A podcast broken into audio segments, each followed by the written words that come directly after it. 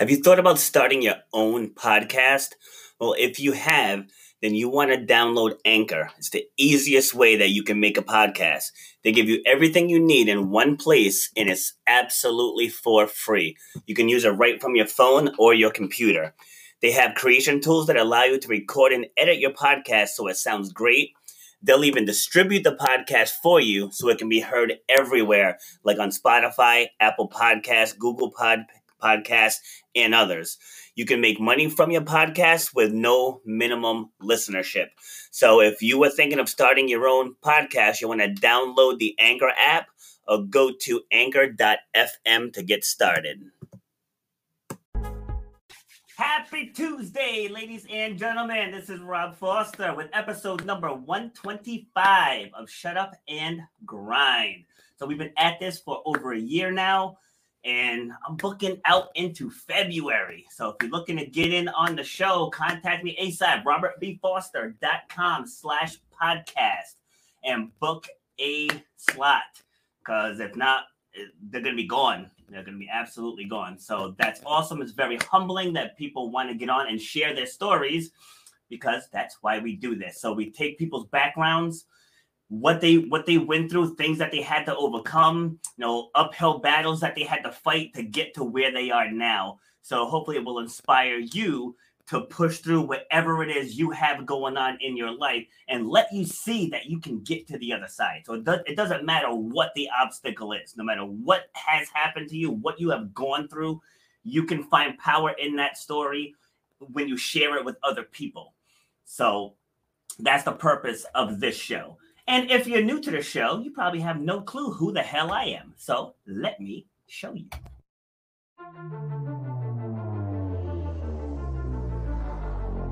I started doing workshops and doing groups where I'm getting up in front of, front of others, like outside of the gym setting, and talking about resilience and perseverance and goal setting and vision and taking action. You should know what one hour of your time is worth. You should know the value that you bring to the marketplace. You know what your passion is.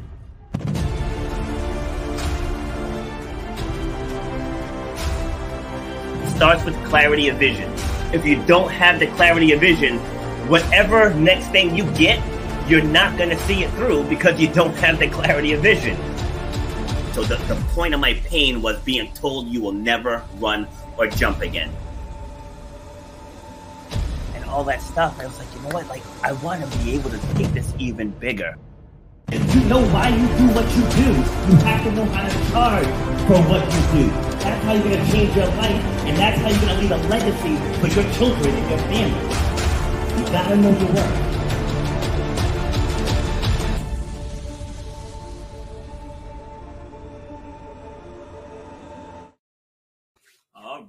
Let's get into this. So before I bring my guest on, you know, I have to do my little opening monologue first. And today I want to talk about being your authentic self. And what exactly does that mean? That means being the person that you truly are inside, not what your circle of friends wants you to be, not what your spouse or significant other wants you to be, not what your parents want you to be, what you want to be. And I can't stress that enough because when I help people craft their stories, they want to word things that will be acceptable to other people. And then that takes the authenticity right out of it. So, what I teach people is whatever happened to you in your past or whatever things you've had to you've had to go through endure that doesn't define who you are that just makes you human because everybody struggles through something at some point Everybody does. Every single person on this planet. It doesn't matter if you were born into wealth or if you were born into poverty. It doesn't matter. None of it matters. If you're male, female, white, black, gay, straight, none of that stuff matters. Someone's going to struggle through something at some point. And when you just stand up and tell the world what you went through, you're going to inspire other people that are going through similar things. Because anybody can sit back and say, Woe is me. This, this happened to me. The power is when you share the lessons of how you got through it. See, so if you're stuck somewhere and you don't know how to navigate through it, that's what this show is for. So we take people, yes, we absolutely celebrate their successes, but we talk about the backstory. Like, how did you get there? What what did you have to sacrifice? What did you have to overcome? You know, who did you have to become in your own self to get to where you want to be? Because too many times we let other people define us, and then we end up shrinking internally. So I help you unshrink yourself. Take that stuff that you went through, show you where the power lies in it, and then help you create a crystal clear plan of what you want your future to look like. So, with that being said, I have a guest, and she also saw something in the world that she wanted to put her stamp on, and she created something so that she can do her part in making this world a better place. And it's not up for me to tell the story, so let's bring her on so she can tell the story. So, welcome to the show, Lori Myron Minbach. Welcome to the show. Thank you so much for having me, Robert. Did I pronounce your name right? Yes. Okay. Excellent. Good, good, good. Because I say it almost the beginning of all my shows, like I forgot to ask him how to pronounce their name. so took a stab at it. Glad it went well. it went beautifully. Good. All right. So where are you joining us from? I'm in um, Eden Prairie, which is a suburb of Minneapolis, Minnesota. Oh, all right. The second one in two two weeks from that area. Well, that's interesting. Minneapolis, yes. Yeah, I haven't crossed Minnesota off my my state's bucket list yet. I'm trying to hit all 50 states before I leave the country. It's a good state. Nice. There's a lot of good stuff here. Okay, good, good, good. Yeah, the the last last guest I, I had on, she was had no, nothing but good things to say. So have to uh, get there. All right. So, are you from there originally? Um, I'm actually from Iowa originally. Okay, that's also on my list of states I haven't been to yet. what part of Iowa? Um, we actually moved a lot when I was a child. My dad was a minister, and his okay. um, his calling for his ministry was to go to churches that were maybe struggling a bit and help them sort of do the next step and then he would feel called to go to another church and do the same thing. So we okay. moved um, probably eight or ten times when I was a kid. Okay, all right. So all over Iowa. All right, that right there alone just cleared cleared up a lot. all right, all right. So before we dive in, so just tell us who is Lori. I, you know, when you mentioned that you were going to ask that question, I thought, what an excellent question to ask somebody to just to just define themselves um, because it's something we don't do and we don't think about. And in your intro, when you talked about how we often try to define ourselves by other people, I think that this calls you not to do that. And it is a sincere challenge. Um, so I think who Lori is at my heart is somebody who, when I was a child, I think the word people would have used most to define me was nice. And you know she's in she's nice. And i hated that as a kid. I thought that's the last thing i want to be. I want to be exciting or attractive or or fun or something else besides yeah. nice. And i think as an adult what i really that that would make me happy if after i meet someone they would say i'm nice but i also am passionate and dedicated and my primary mission every day when I wake up is to find a way to make the world better.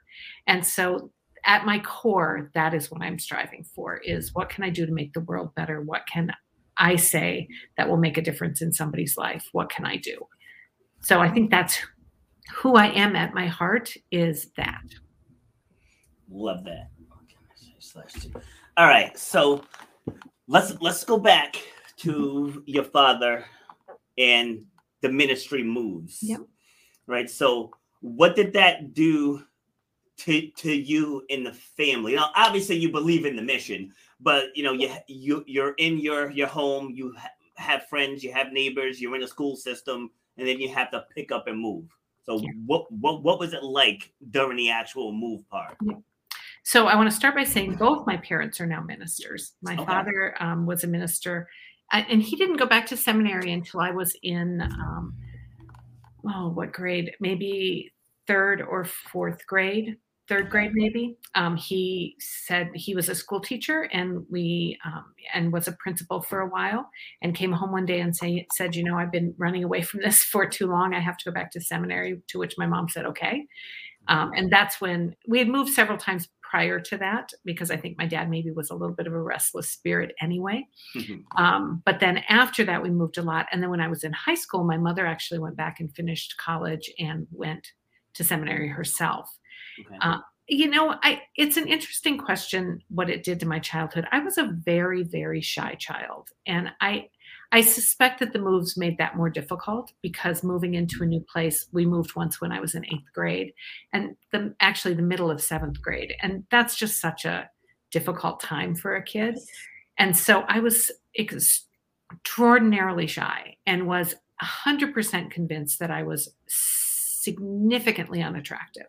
Like, like just the worst looking person that anyone could ever meet. Um, and so I think for me, because of the self esteem issues, the moves were hard. In retrospect, looking back, I will say that it was a rich life that I had. And I would also say that that one of the things my parents did very, very well was never let us doubt that we were important and precious and cared about. And they also, I think, taught us uh, to follow your passions, even though, again, at the time in seventh grade, I, I was just so sad. And I was mm. so, I wanted to crawl under my desk every day and hide.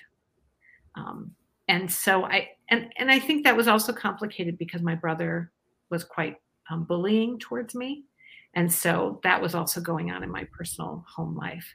Um, but I also think my parents, again, taught me this resilience and also just a commitment and passion about following my dreams and believing in the things I was called to do and not um, not shying from that even though it was very difficult. Okay, see, because I was looking on your website just before we we came on, and I saw that you overcame extreme shyness, which is why once you mentioned that with the move, that's what I said. This is already starting to clear some things up. Like that was that was why why I said that. So, all right, all right. So now talk about the about the brother and the bullying and, and yeah. what that did to you and, and how you coped with that. Um, I, I, mean, my brother, I think, was again in retrospect. I'm a grown up now, and I'm also yeah. a psychologist. So I, you know, studied human behavior a bit, and I think in retrospect, my brother was in a lot of pain. He's a couple years older. I did not know that when I was young. And so what actually happened is my brother and I were extraordinarily close up until probably adolescence or around then. And then suddenly he turned on me. Okay. And um told and I, you know, it's definitely where my feelings about my my attractiveness or lack of attractiveness came from because he told me I was going to go there. yeah, he told me sometimes on a regular daily basis that how ugly I was and I, I wanted him to like me because we were so close when we were younger. And so i you know his words meant something to me. Yes. and so uh, rather than being able to say I, I, will just ignore those he doesn't know what he's talking about it felt real.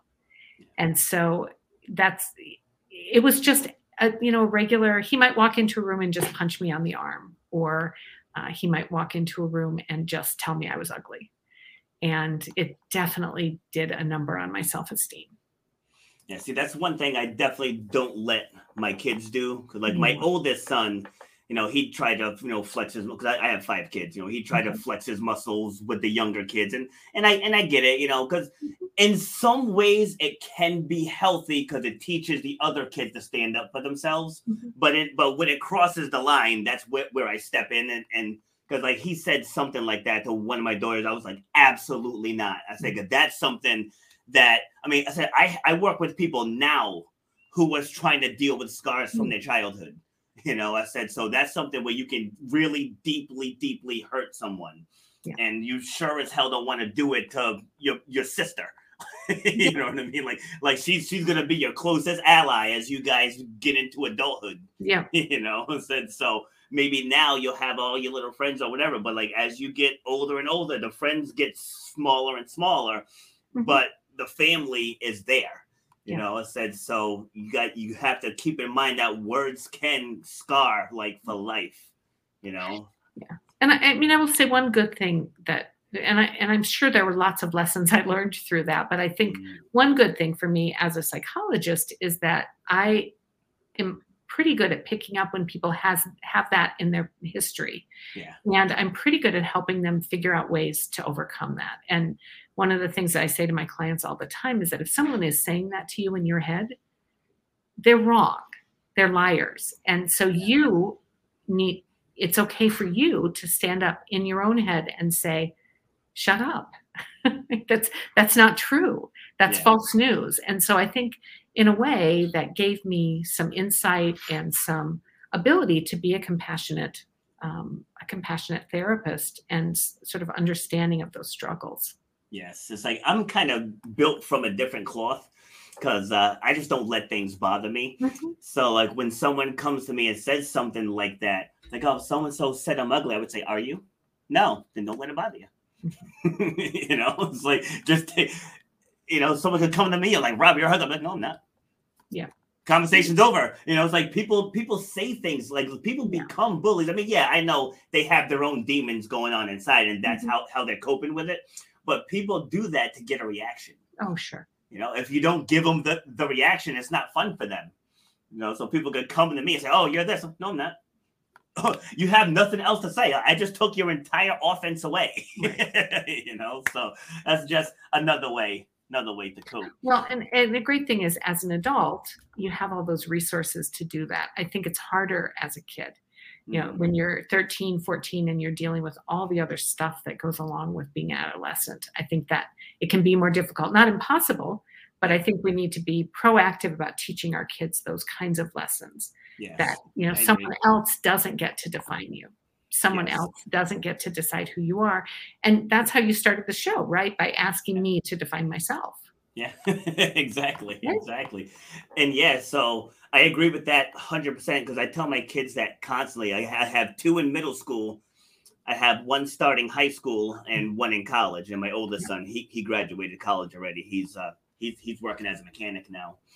But I told told them that their entire life, their entire life, like when you get out there, people are gonna try to define you. I said it's up to you to not let that happen. It's like you know what you like, you know what you stand for.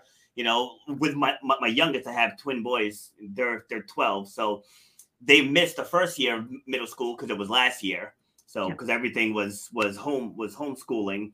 So this year they're going in as seventh graders, and I'm actually not mad at that because they'll miss the the sixth grade bashing from the eighth graders Yeah. you know? So so at least i, I don't have because one of them one of them's pretty thick thick spined my other son he's a little more sensitive Mhm. you know? So like i was more more so concerned about him because like i said with the reactions when his feelings get hurt it's immediate like you can tell and then i didn't want the other kids picking up on that and constantly you know bullying them and, and harassing them try, trying to make them cry. So so la- last year kind of worked out well in that regard. Mhm. you know i'm not trying to say the pandemic was a good thing but just that that was a good a good side effect of it that the kids got to not not have to worry about that. See but now i'm talking with my daughter now going in, into high school.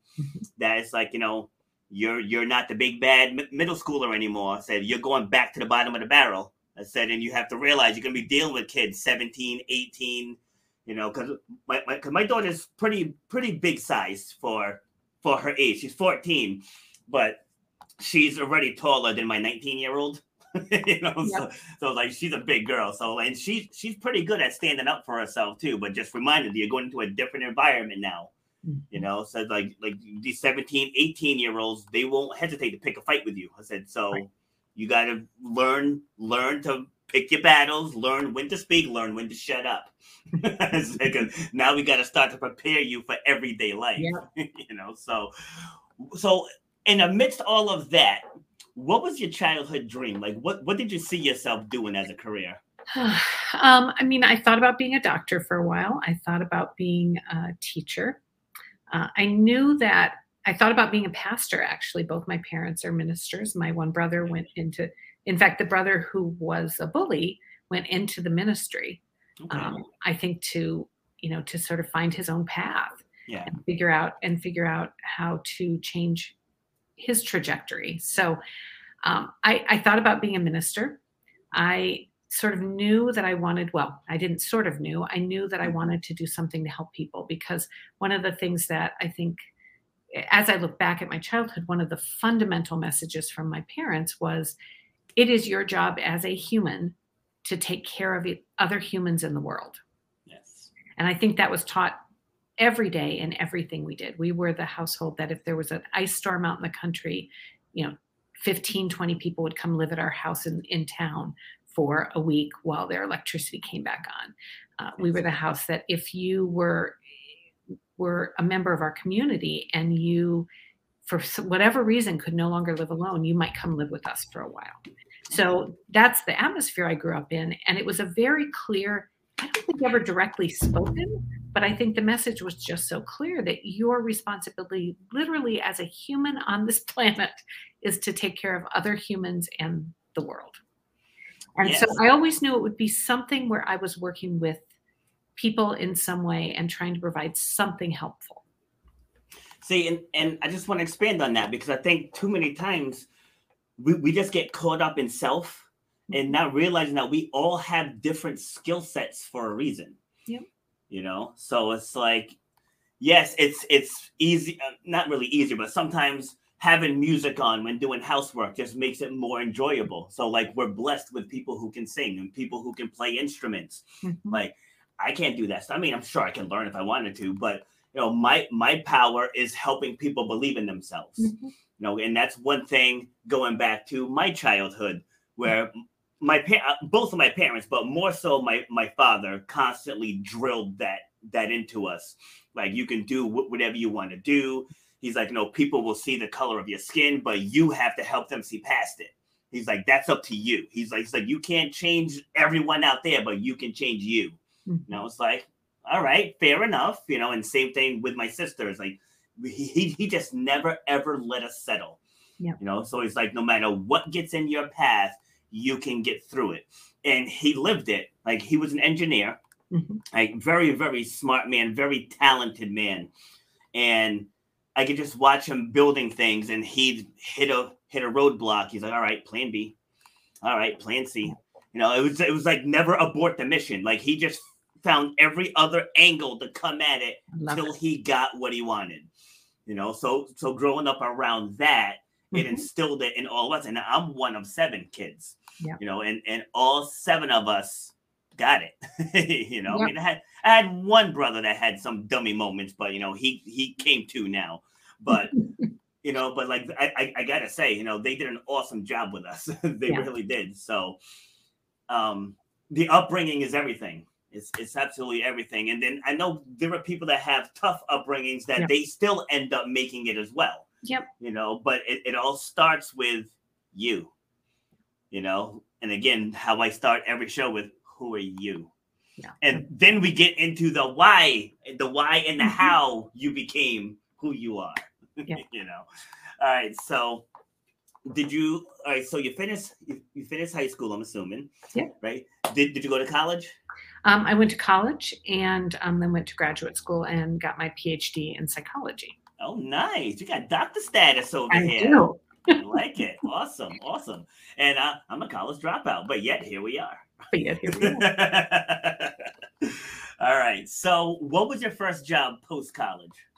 Uh, post college, my first job was working in a hospital um, in a school program for children who um, had developmental delays or um, psychological um, dif- difficulties. And so I was an aide in okay. a classroom. Okay. And how long did you do that? Did that for a couple years. I did that until I think until I had my first daughter. Okay. And then I stopped working for a couple years and then went back um, went back to work as a no, I actually did that until I started working in a, a group home for expectant teen parents. Okay. So that was that was the next job. Then I um, left that and uh, had my first child and took a couple years, babysat and and hung out with her, and then I went back to graduate school. Okay, awesome. So the the group home for expectant teens. Yeah. I, I, never even knew that was a thing. Like, how did you stumble upon that? Um, I was looking for a job in sort of that social service field, and saw I, i'm sure i saw an ad in the paper at that time you know there was no internet search oh, yeah. so i'm sure i saw an ad in the paper that just um, said you know looking for someone with a bachelor's degree who you know maybe in psychology who's interested in working with adolescents and found it and went for the interview and just i liked their model a lot the model was very much offering support and also sort of next steps and planning for the future. So it was really for girls who um, could no longer live at home and but who wanted to go to school or um, find work and sort of find find out what their next steps were. So what what were they going to do? So it provided support for the kids and also for their for their babies. Okay, and then did you leave that that one to, to have your daughter? Um, I actually got the order of those wrong, so I actually did that one first, and then I left that okay. one to work at the school. Um, gotcha. And I, yes, I left the school when, um, and I left the first one just because um, I was, I, I, I enjoyed the job and I felt like it was a good job, but there were, um, you know, sometimes with jobs there are just a lot of um, almost political things going on, and so it just mm-hmm. wasn't the right fit anymore for me when I left. And so that's how I ended up at the school for um, children who needed extra support in their academic. Yes. Work.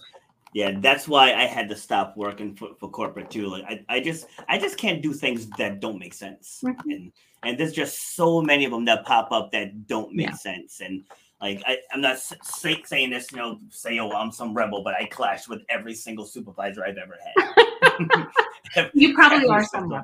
you know, and and again, and it's not even just to be difficult. It's like you know, if we just do this, this, it's done. Why do we have to do this, this, this, this, this, this, and this? because well, it's company policy. I'm like, but it's stupid. Yeah. it's like we can get it done in half the time. It's like you're wasting payroll doing it this way. Yeah. so there's those those kind of scenarios. So, all right. So, what was it like becoming a mom? Um, I mean, fantastic. I, I just I clearly remember, you know, the first time I remember getting my my daughter home and and uh, my biggest memory of her early days was looking at her after I got her home and just feeling literally thinking I would do anything to protect you. Like I there there is nothing I would not do to protect you and it was just this overwhelming sense of love. I mean, it was this overwhelming sense of I'm supposed to be doing this. You are you are you are my responsibility and it is now my my sacred and amazing wonderful responsibility to take care of you and protect you. Um, it was I love I love being a mom. I love being a mom now. My daughters are uh, 31 maybe 32 and um, no 31 and 26 and they're both in graduate school, both becoming psychologists. And I, I love being a mom. I don't know if you find this with being a dad, Robert, but one of the funny things about being a mom that nobody ever talks about is how much you love every stage of your child's life, but you also grieve the child you don't have anymore because they change so much throughout their lives. So I remember thinking when my daughter was three, man, you are fantastic. You are so amazing. But I really miss that baby because because you're not the same. Yeah. And it's just such a it's just an exciting that doesn't happen so much as adults because once they're adults they're, they're still you know they really have formed who they are and it's the same. But during their childhood there are so many points where they're just different little people. Uh, so i can't speak for all dads. I can only speak for me I don't miss them. I don't miss the little stage. Maybe it's because I have so many kids. Uh, maybe. Maybe that's it. Like I can't. I even, only have two. I can't even look at infants anymore. like, I'll be in a, people like, oh, how cute. I'm like, I'm good. like, oh, I am good. Like having twins with a two year old, like newborn yeah. twins with a two year old, and then we had a six year old and no, how old was he? It was seven four, seven four two. I don't know, but we had a bunch of them, and they were they were little. And so when shortly after the twins were born, I had a major knee injury. Oh no! So it's like just a lot of their infancy. I was in pain. I was recovering. I like I, I couldn't hold them both and walk at the same time. So it's just a lot of a lot of what what was meism there, but Mhm. it was it was just such a difficult year for their for the infant. It started with me losing my job. Oh, So like yeah, I love I lost my job, but but that kind of pushed me into pursuing fitness because I started it. But you know, it's tough to walk away from a steady paycheck when you Right. you you know we have a well, she's my now ex, but you know I had her and five children, so it's Yeah. like you know how do you make that leap? And, and the universe said go. Because I had no reason to get fired. Like I got completely blindsided at the end of wh- end of one of my shifts, and I was like, um, okay. I was like, what did I do to get let go? And so, any which way, I just took that opportunity and I ran with it. Yeah. But but it was just tough. So starting that, having having the, the newborns, having the two year old, like she, she wasn't bad. She was just busy, like Yeah. busy, busy, busy. You you yeah, you know how it is, just yeah. busy. And then the other two, you know, one starting sports and everything else. So we're just trying to juggle everything. And then I had the knee injury, and it was just like one big buzzkill. Yeah. You know, but now I know how to tell the story, but this is about you. But Well- it's like I took sorry, I so I took all of that and now I teach the lessons in what I went through versus just what I went through. But one leftover thing is that I'm good with infants. I, I totally, I completely understand. I think I took a very different path in that I had my first one and had my second one five years later and only had Yeah. two. And Yeah. so for me, that, you know, that whole, for both of them actually, that whole infancy period was relaxing. And, you know, I had a five year old, not a two year old. So the five year old was excited about helping. So I think our, our baby experiences were very different. Yeah. Yeah. It's like I mean, my first three Sure. Completely completely different. You know, like having having my son, he was actually he was pre premature, Mhm. and like we weren't sure if he was actually gonna survive the uh, delivery. So like I remember when he was born, they cut the umbilical cord and they quickly took him off into a, another room, and I followed right behind. And they were like, uh, "Sir, you can't come in here." I was like, "If there's a chance we could lose him, I'm gonna see him while he's alive." So I was like, "Try to stop me," and they were like, "All right, just stay in the back," you know. So like they got him cleaned up and everything, and then I was kind of standing o- over him. Like once once they got him covered and everything looked looked like he was gonna be okay, then he opened up his eyes. Like, and I'll never ever forget that that moment. It's like just instant chills, just like Yeah. this is real. you know, it's like this is real. And so even with my daughter, because you know you have daddy's little girl, you know. So when my daughter was born, same same thing. And then when my second do- second daughter was born, it's like when she, she came out, her eyes were like black. So like she opened up, up her eyes and was like a little taken back at first, like is Doc, is that normal? you know, but like, but like, I, yeah, I absolutely love all all of my children. So it was just just dealing with with that particular infancy while I was dealing with my own uncertainty because the doctors had told me I would never run or jump again. So I had just started fitness. I'm like, I'm, I'm not gonna be able to run with my kids, we're like, we're not gonna be able to go to a trampoline park, and just all these things what were swirling through in that time. And I was able to obviously put it all together, and Right. now now I, I can do all that stuff. You know, we we defied the odds with that diagnosis. But uh, it's like I, I know by the time I have grand grandchildren, I'll obviously have to you know reel, reel that back in. But for right now, this moment, I'm good. You're right. You're All done. right. You're okay. Yes. All right. So let's talk about how you got into this inclusivity. I, I certainly. So um, after graduate, like I said, I went to graduate school, became a psychologist. Um, after a few years, I worked in trauma first. So I worked with people who had experienced trauma in some way. And then I moved. And during the move, I thought, what do I really want to do with this psychology degree? And decided geriatrics is really where my heart was. And so I ended up becoming a geriatric psychologist. And then about five years ago, I was, you know, being a geriatric psychologist, working in that field, seeing people in nursing homes, getting to help people at the end of their lives remember just how mm-hmm. wonderful they are, which is, you know, what a blessing to be able to do that Yes. and love it. And about five years ago, I felt like the world just took a turn that I was not expecting and that um, was alarming. So I felt that people's rights were being taken away. I was really worried about um, diversity. I was really worried about inclusion. I was worried about the environment, and suddenly had to do something. And I, I really kind of pull this back to my parents. This sense that I don't have a choice. Like there's there's something that has to get done. And so I was sitting in a hotel room on uh, November 12th, and um, my husband was sleeping, and it's his birthday. That was his birthday. And I was texting my best friend from elementary school, whose name is Najibi, and just saying, I I just can't like I can't let this lay like that like let this just be what it is. I need to do something. So what can I do?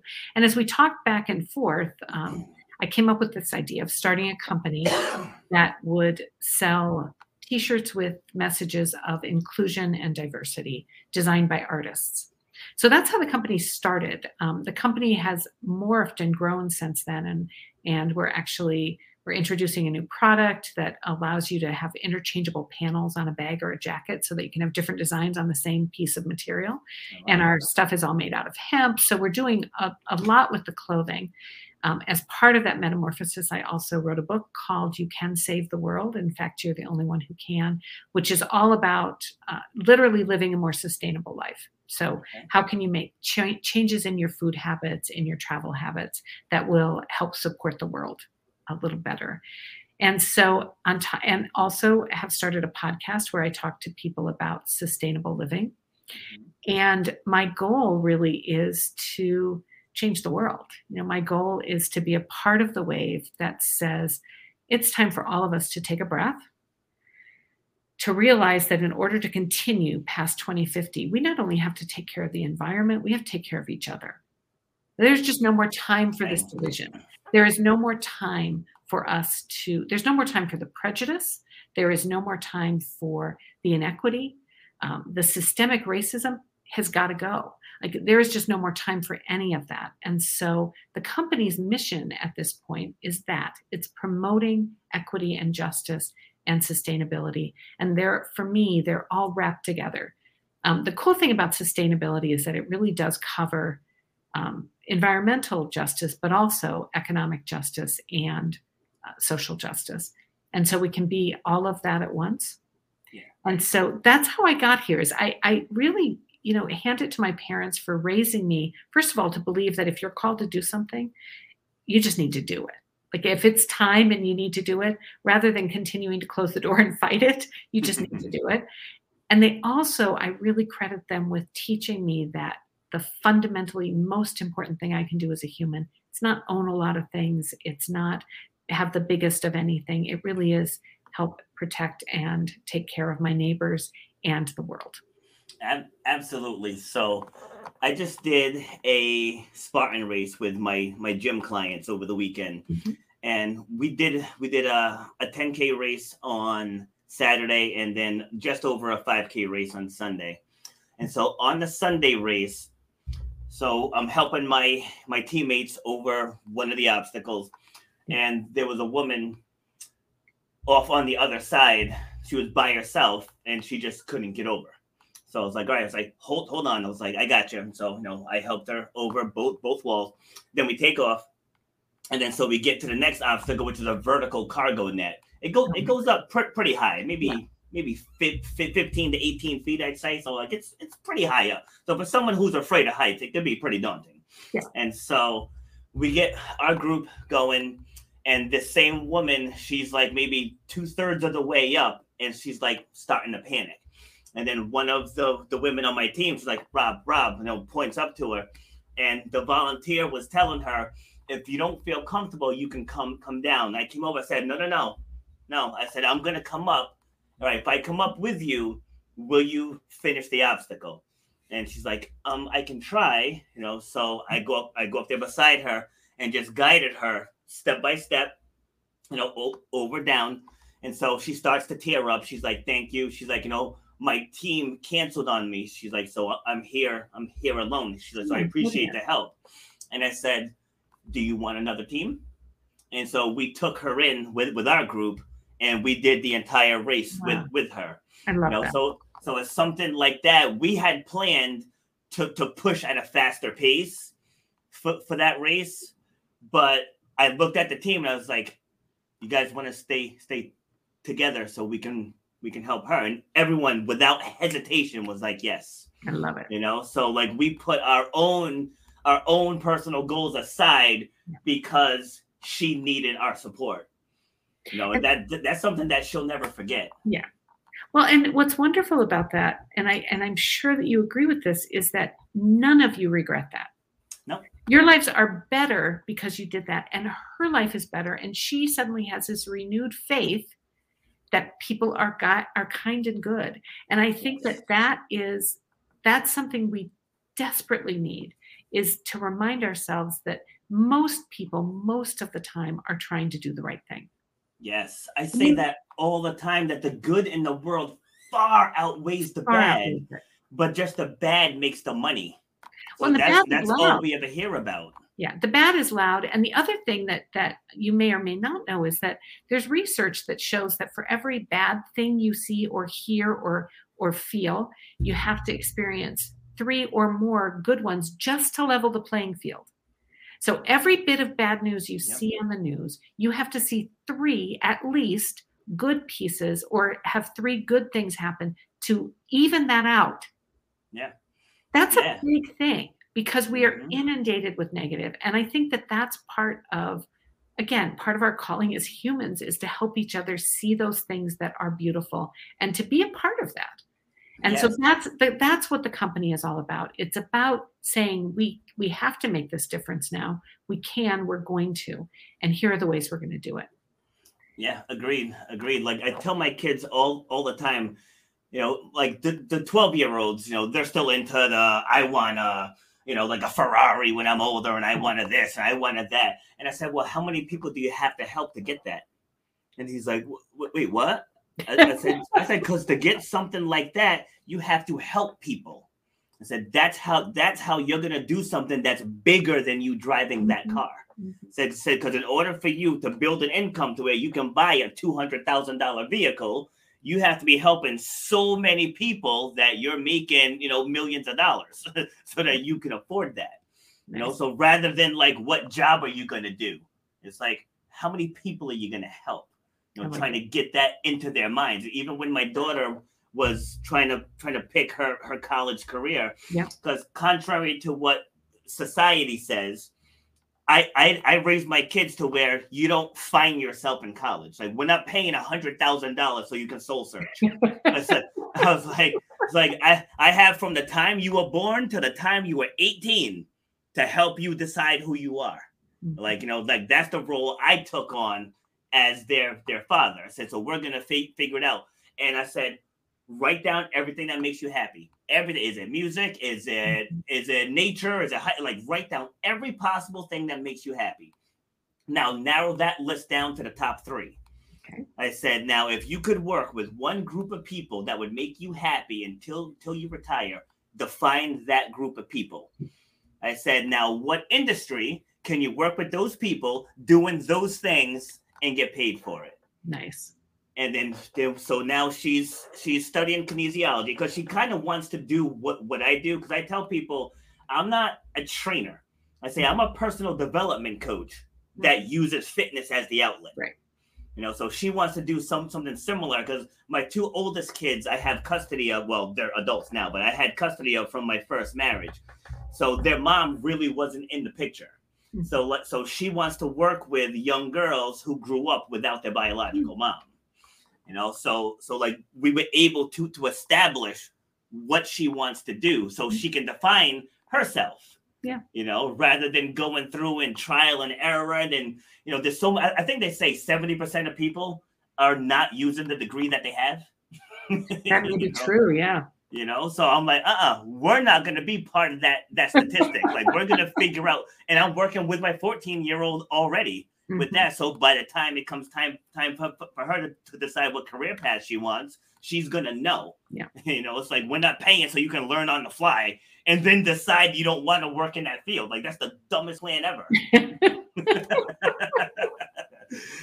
all right so so what do you, what do you see next yeah for your for your business yeah So there's some exciting stuff happening. Um, coming in January, we actually are hosting um, with a bunch of other organizations uh, Sustainable Food Festival. Okay. And we are extraordinarily excited about it because we are having, we're going to be having people send in recipes of su- sustainable recipes. So, sort of defining sustainable food however they want to. So, it's wonderful because it could be organic food, it could be food you grew yourself, it could be leftovers. Uh, it can be Mm. vegan or vegetarian. All of that kind of fits under the umbrella of sustainable sustainable food. And so our goal is to have people from around the world. We're actually working with a group in Kenya and another um, group in Argentina. So our goal is to have people from around the world send in recipes, and then at the end of January, we're going to have celebrity chefs judge the recipes and Okay. choose the winners. And so we'll have other challenges throughout the month of January. We'll announce it at the beginning of December. So the goal will be to get people thinking about sustainability as it um, relates to food, because we know that in the world there is enough food to feed people. We also know that that's not happening. And so our goal is to talk about how do we create a society where there is food for everyone? And how do we create that in a sustainable way? And one of the conversations we're going to have which i'm especially interested in is how food sustainability differs around the world. Because even in the United States, if you talk about creating sustainable food in California, where there's a significant drought, or New York City, where there are food deserts, where people have a hard time getting fresh food, or the Midwest, where a lot of our food is grown, those are very different stories. Oh, yeah. And the understanding of what it means to provide sustainable food is different in those locations. It's also very different in Kenya and it's very different in Argentina. And so, our goal during that month is to get people engaged and having fun. We're going to have prizes and interaction on our Facebook group page. And the goal is to get people engaged, sending in recipes, communicating with each other, and voting on the recipes so that we can, at the end, come out with these here's some sustainable food um, recipes. We may even do a cookbook with the recipes that are submitted because I think it would be kind of a fun fundraiser, um, probably for uh, one of the nonprofits that we're working with. So that's coming up. We also have, like I said, we have this new product called Shareables, which is a jacket and a bag that have a panel you can remove and decorate in all sorts of different ways so that your bag and jacket can look different all the time. We just um, found out we got the patent for that. So we Oh, nice. will be I know, very exciting. So we're we're releasing that in time for the holidays. We're working on getting my book printed, and I'm actually working on a Kickstarter right now to get the funds to print the book. Um, because as you can imagine, printing on the eco-friendly material and using, you know, an Mm. eco-friendly cover and eco-friendly ink is a bit more expensive, and so we're raising the funds to do that. And our goal is just to keep moving forward. This, uh, you know, the Sustainable Food Challenge—it will be the or the Sustainable Food Festival. I think we'll do another one, you know, next year that maybe is about sustainable housing. So our goal is every year to tell a new story about sustainability and really get people engaged in. I like to look at it as what we want is people to start seeing the world and all their actions with a lens of sustainability. And what that means is every time you make a decision, that weighs in. And and what's great about that is we already have lots of lenses, right? Like we have cultural lenses and religious and um, and uh, just beliefs that that are, provide lenses for all our decisions. And we we tend to follow our decisions along those lines because otherwise we fight with ourselves. You know, if my belief is that I should be kind to you and I'm really mean to you, then I have an internal conflict. And the way I resolve that is by trying to be kinder. And so, what we want is for you to have that same kind of thing with sustainability and just ask yourself when you make a decision, how does this affect? Does this affect me negatively? Does it affect my neighbors negatively? And does it affect the world negatively? And if the answer is yes to any of those, but you still want to do it, how do I counteract that? Because I still want to travel, even though I know travel can be hard. So, what I'm looking at is how do I reduce the, the negative impact of my travel? Mm, exactly. And I there will be another book coming up to follow up on this one with more tips on living a sustainable life. So I see lots of and the podcast. I I'm I interview a lot of people who are involved either in sustainable living or in creativity because the podcast is really about both. And so I imagine that growing and and I will continue interviewing. As as you know from doing a podcast, it is just so much fun. Yeah. It's so wonderful to meet passionate people who want to talk about what they're doing and and want to share a story and so i will keep doing that as well Yeah, love it. It's like the, the first few episodes I did, I did it the, the traditional way, you know, hmm. with you know, send me the talking points and and and you know, people don't people only want to talk about the good stuff. You know, you know, it's it's like a lot of people, especially if someone's struggling, they can't identify with all that right now. You know, so like that that was when I started going into the backstories, and then that was when I started noticing the engagement started picking up. Yeah. And I was like, ah, okay, okay, I like this, you know, and that's kind of what I do anyway, helping people overcome the fear of, of public speaking because in, re- in reality, they don't fear the public speaking. They just don't, don't know how to tell the story. Right. But I tell people if you go to see a movie and then you get amongst your group of friends, whether you loved it or you hate it, you can talk about it flawlessly Mhm. because you're well versed in it. So like when your people are trying to tell their stories, they don't know should I should I tell this part? And you know, it- how am I gonna feel if I tell that part? What if I cry on stage? And you know, they just they just go through all these all these things like what if I clam up? And it's like it's not about that. It's about just writing it down. Like I have a whole process. It's about just writing it down. Like when I talk about my father getting sick up up up to his passing, you know, like there's a, there's a whole process Mhm. that it's like I don't make it about him getting sick and passing. Mhm. right? The story is about the journey. Yeah. the journey of of what he went through what my mother went through what us seven siblings went through you know and people close close to him in our family circle and then ultimately to it to his passing. But what i tell like the beauty in that story is ever since i could remember he always said because i remember i said earlier he was an engineer he could like Yeah. build anything he always said once I can't build anymore, mm-hmm. that's when my time is going to be up. Yeah. And he called it. I'm going to tell you, he called it. Like he ended up with stage four heart failure. Now, he said this like in his early 40s, Right. I want to say, and he passed at 79. Right. So, like the last thing he did before he went to the hospital was he and my son fixed my mom's car. Was the last thing he did. He went, went to the hospital, we we tried a procedure. We we knew it was risky and that we could still lose him, but like he didn't want to to drag it out and just slowly wither away. You know, so he was he made the he made the decision without hesitation. He's like, let's do it. He looked at my mom, said, let's do it. He told her if it gets to a sit to a situation where you have to end it, he's like, don't hesitate. Yeah. You know, it's like don't hesitate. So like everything was on the table. So had had the procedure slipped into a coma. I think it was for like 18 days or so, I want to say. And then we finally made, made the decision to, to end the care.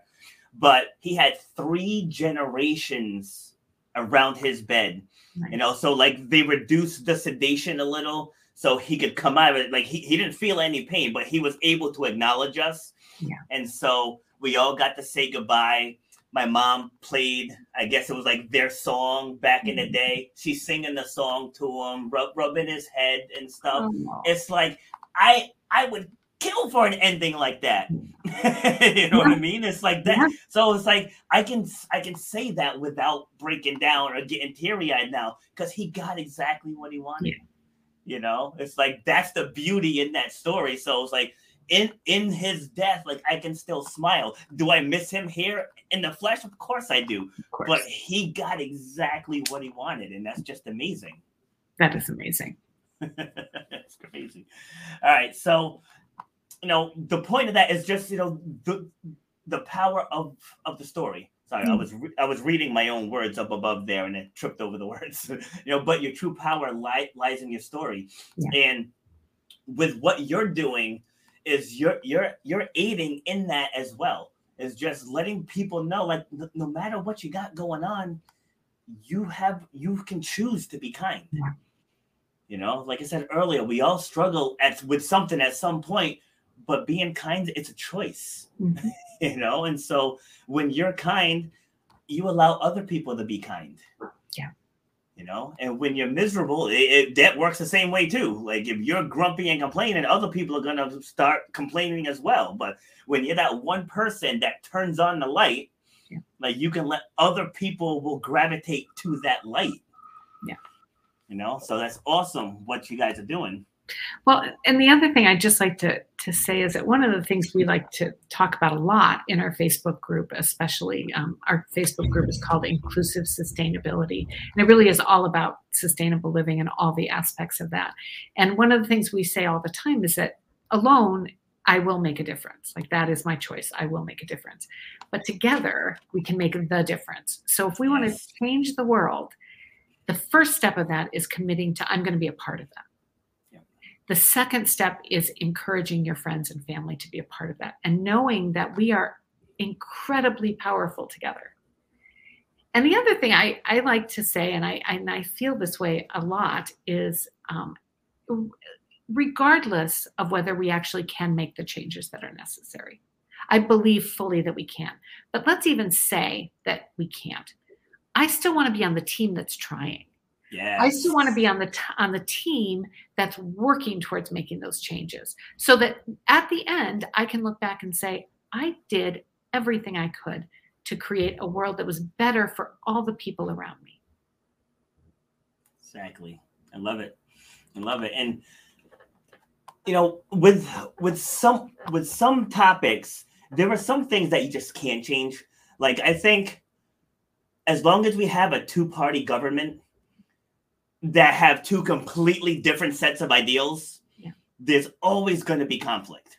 Right? And, and, it doesn't even it doesn't matter what side you're on. You know, it's like the, the diehards on the right, the diehards on the left, like they're always going to clash. So that's something that we can't fix until the two party system gets this dismantled, if it ever does. Mm-hmm. But what you can fix is how you of how tolerant you are of others you know? So it's like i'm not i'm not faithful to either party. So i talk equally about both of them you know because they both have flaws. And they both have some some talking points i do agree with. But like if you come across someone that you disagree with it's okay. It's okay. You don't have to hate the person. You don't have to call names. You don't have to insult. It's like like if, if i like bananas and you prefer apples it's okay. We can disagree you know, I don't have to sit here and tell you how bad apples are or or how much sugar is in them. And it's okay. You like apples? Have have your apples. It's right. all right. You know, I think that's one thing that I I do my best to put my stamp on with people is mm-hmm. like, okay, that happened, but it's okay. you know, just letting them know it's okay. You know, yeah. it's like it's like you don't have to flood the world with negativity because you had a flat tire this morning. Change the flat, put a smile on your face, and let's go. Yeah. you know, like it's that easy. yeah. All right. So if you have if, if you have someone that well, I saw I saw on your site that you look for for uh, like either individuals or businesses to partner with. Mm-hmm. Like in in what capacity are you looking for? So right now we're looking for for particularly for sponsors or for people who want to get involved with the food festival in January. Mm-hmm. Um, but we are really looking, we're open to any conversations about partnering on with anyone who cares about creating a sustainable future. So we're always open to that. We work with artists sometimes to make some of our designs. So we're interested in um, partnering with creative people. We're always looking for volunteers and people to help kind of run some of the things that we're doing or to help spread the word or to help with social media. We love all of that. Um, as far as businesses, any businesses that are striving to make a difference and that really do have some kind of um, sustainability plan or equity plan those are, are things that we're really interested in and we would we love to bring partners on to help with our various events, for example. Okay. And um, when when is the event again? You said January. Yep, it's January. We are actively seeking sponsors right now for that event and for other things. We have a book tour that we're planning in the spring. No, in the fall, next fall. Um, not this fall. Yeah. Either the spring or the following fall. Um, so we're also planning on that, planning that, and um, yeah. Okay, and uh, where where is it? The uh, food festival. Yeah. It'll all be online. Um, we oh, might have okay. a few live things around the world, but I think most of it will be online. People will be sending in recipes, and we'll make sure that the judging is uh, is uh, some, playing somewhere. We're still looking for our media partners, but we will find them, and then the festival will be the judging at least will be broadcast. Okay, awesome. That sounds like so much fun. I might... It's going to be so much fun. I hope you participate. It's your whole family actually could create a recipe together because one of the things that I'm excited about is the idea that families or churches or synagogues or mosques or um, community organizations or Girl Scouts or 4-H could create a recipe together, videotape themselves doing it, and send us the video, and we will play it online. Ah, like which that. could be very cool. Like that a lot good. So I might, I might throw throw one in. So your family, you know, and we're having the, we're actually asking for the videos starting at the beginning of December. So people have the whole month of December to create them because we figured during the holidays, families are together, people are off school. It's a really good time to mm-hmm. potentially create a video yes. of a rec- of creating a recipe. So your whole family could be involved, all seven of you or six of you, six or seven. Yeah, I'm the youngest of seven, but like I have five, five of my own. Oh, right, right. So your five kids could all be involved in this. Okay, game on. Game on. I love it. All right, all right. Give us a final word. Um, my final word is. Or final thoughts. Yeah, my final thoughts are it is your job as a human to take care of other humans and to take care of the planet and pick up your game because you know uh, shut up and grind, pick up your game, and work on taking care of each other and creating a future where we can continue going forward past 2050 because we're kind of on the time we're kind of on the clock right now and it's time for us to make these changes. And if you are promoting or in any way participating in racism prejudice uh, you know bias against anybody discrimination against anybody keeping anybody out stop Love it. Perfect words to end on. So thank you for taking the time. Thank you for joining us. And thank you, so much. You know, thank you for doing what you do because we need a lot more of it out there in the world. So I mean, I know I'm doing my part, you're mm-hmm. doing your part. And thank you to everyone anyone listening that's doing their part to just spread some joy, spread some kindness, spread some love. Damn it, spread love. that's all we need. The, the more the more of that that we do, everything that you just mentioned will go away. Yeah. If people if people would just would just learn to just love yeah. everyone, everyone. I, I posted something on my Twitter feed where it said, "I will teach my babies to love your babies." Yeah. It's, it's that simple. It's that it, it, it does, doesn't matter who they are, what they are, what they believe in, who they're attracted to. You know, if they want to swap genders, like it doesn't matter. We're all at the end of the day, we're all human beings. Every single one of us. We need food, we need water, we, we need community. Yeah. You know, everyone needs it. Doesn't matter what language you speak, like none of that stuff matters. So the mm. just the sooner we embrace that, the sooner we can get to that quote unquote world peace. Yeah. Agreed. All right. Well, again, thank you. Th- thank you very much for joining. I'll send you the uh, the links, and you have a great day. Thank you. All right. Take care. Bye. Bye. All right. That was Lori. So if you're tuning in late, make sure you go back and watch the rest of the video. This is all about spreading love. It's all about doing our part to change the world. And we hope we inspired you to do your part as well. Thank you very much. Have a great day.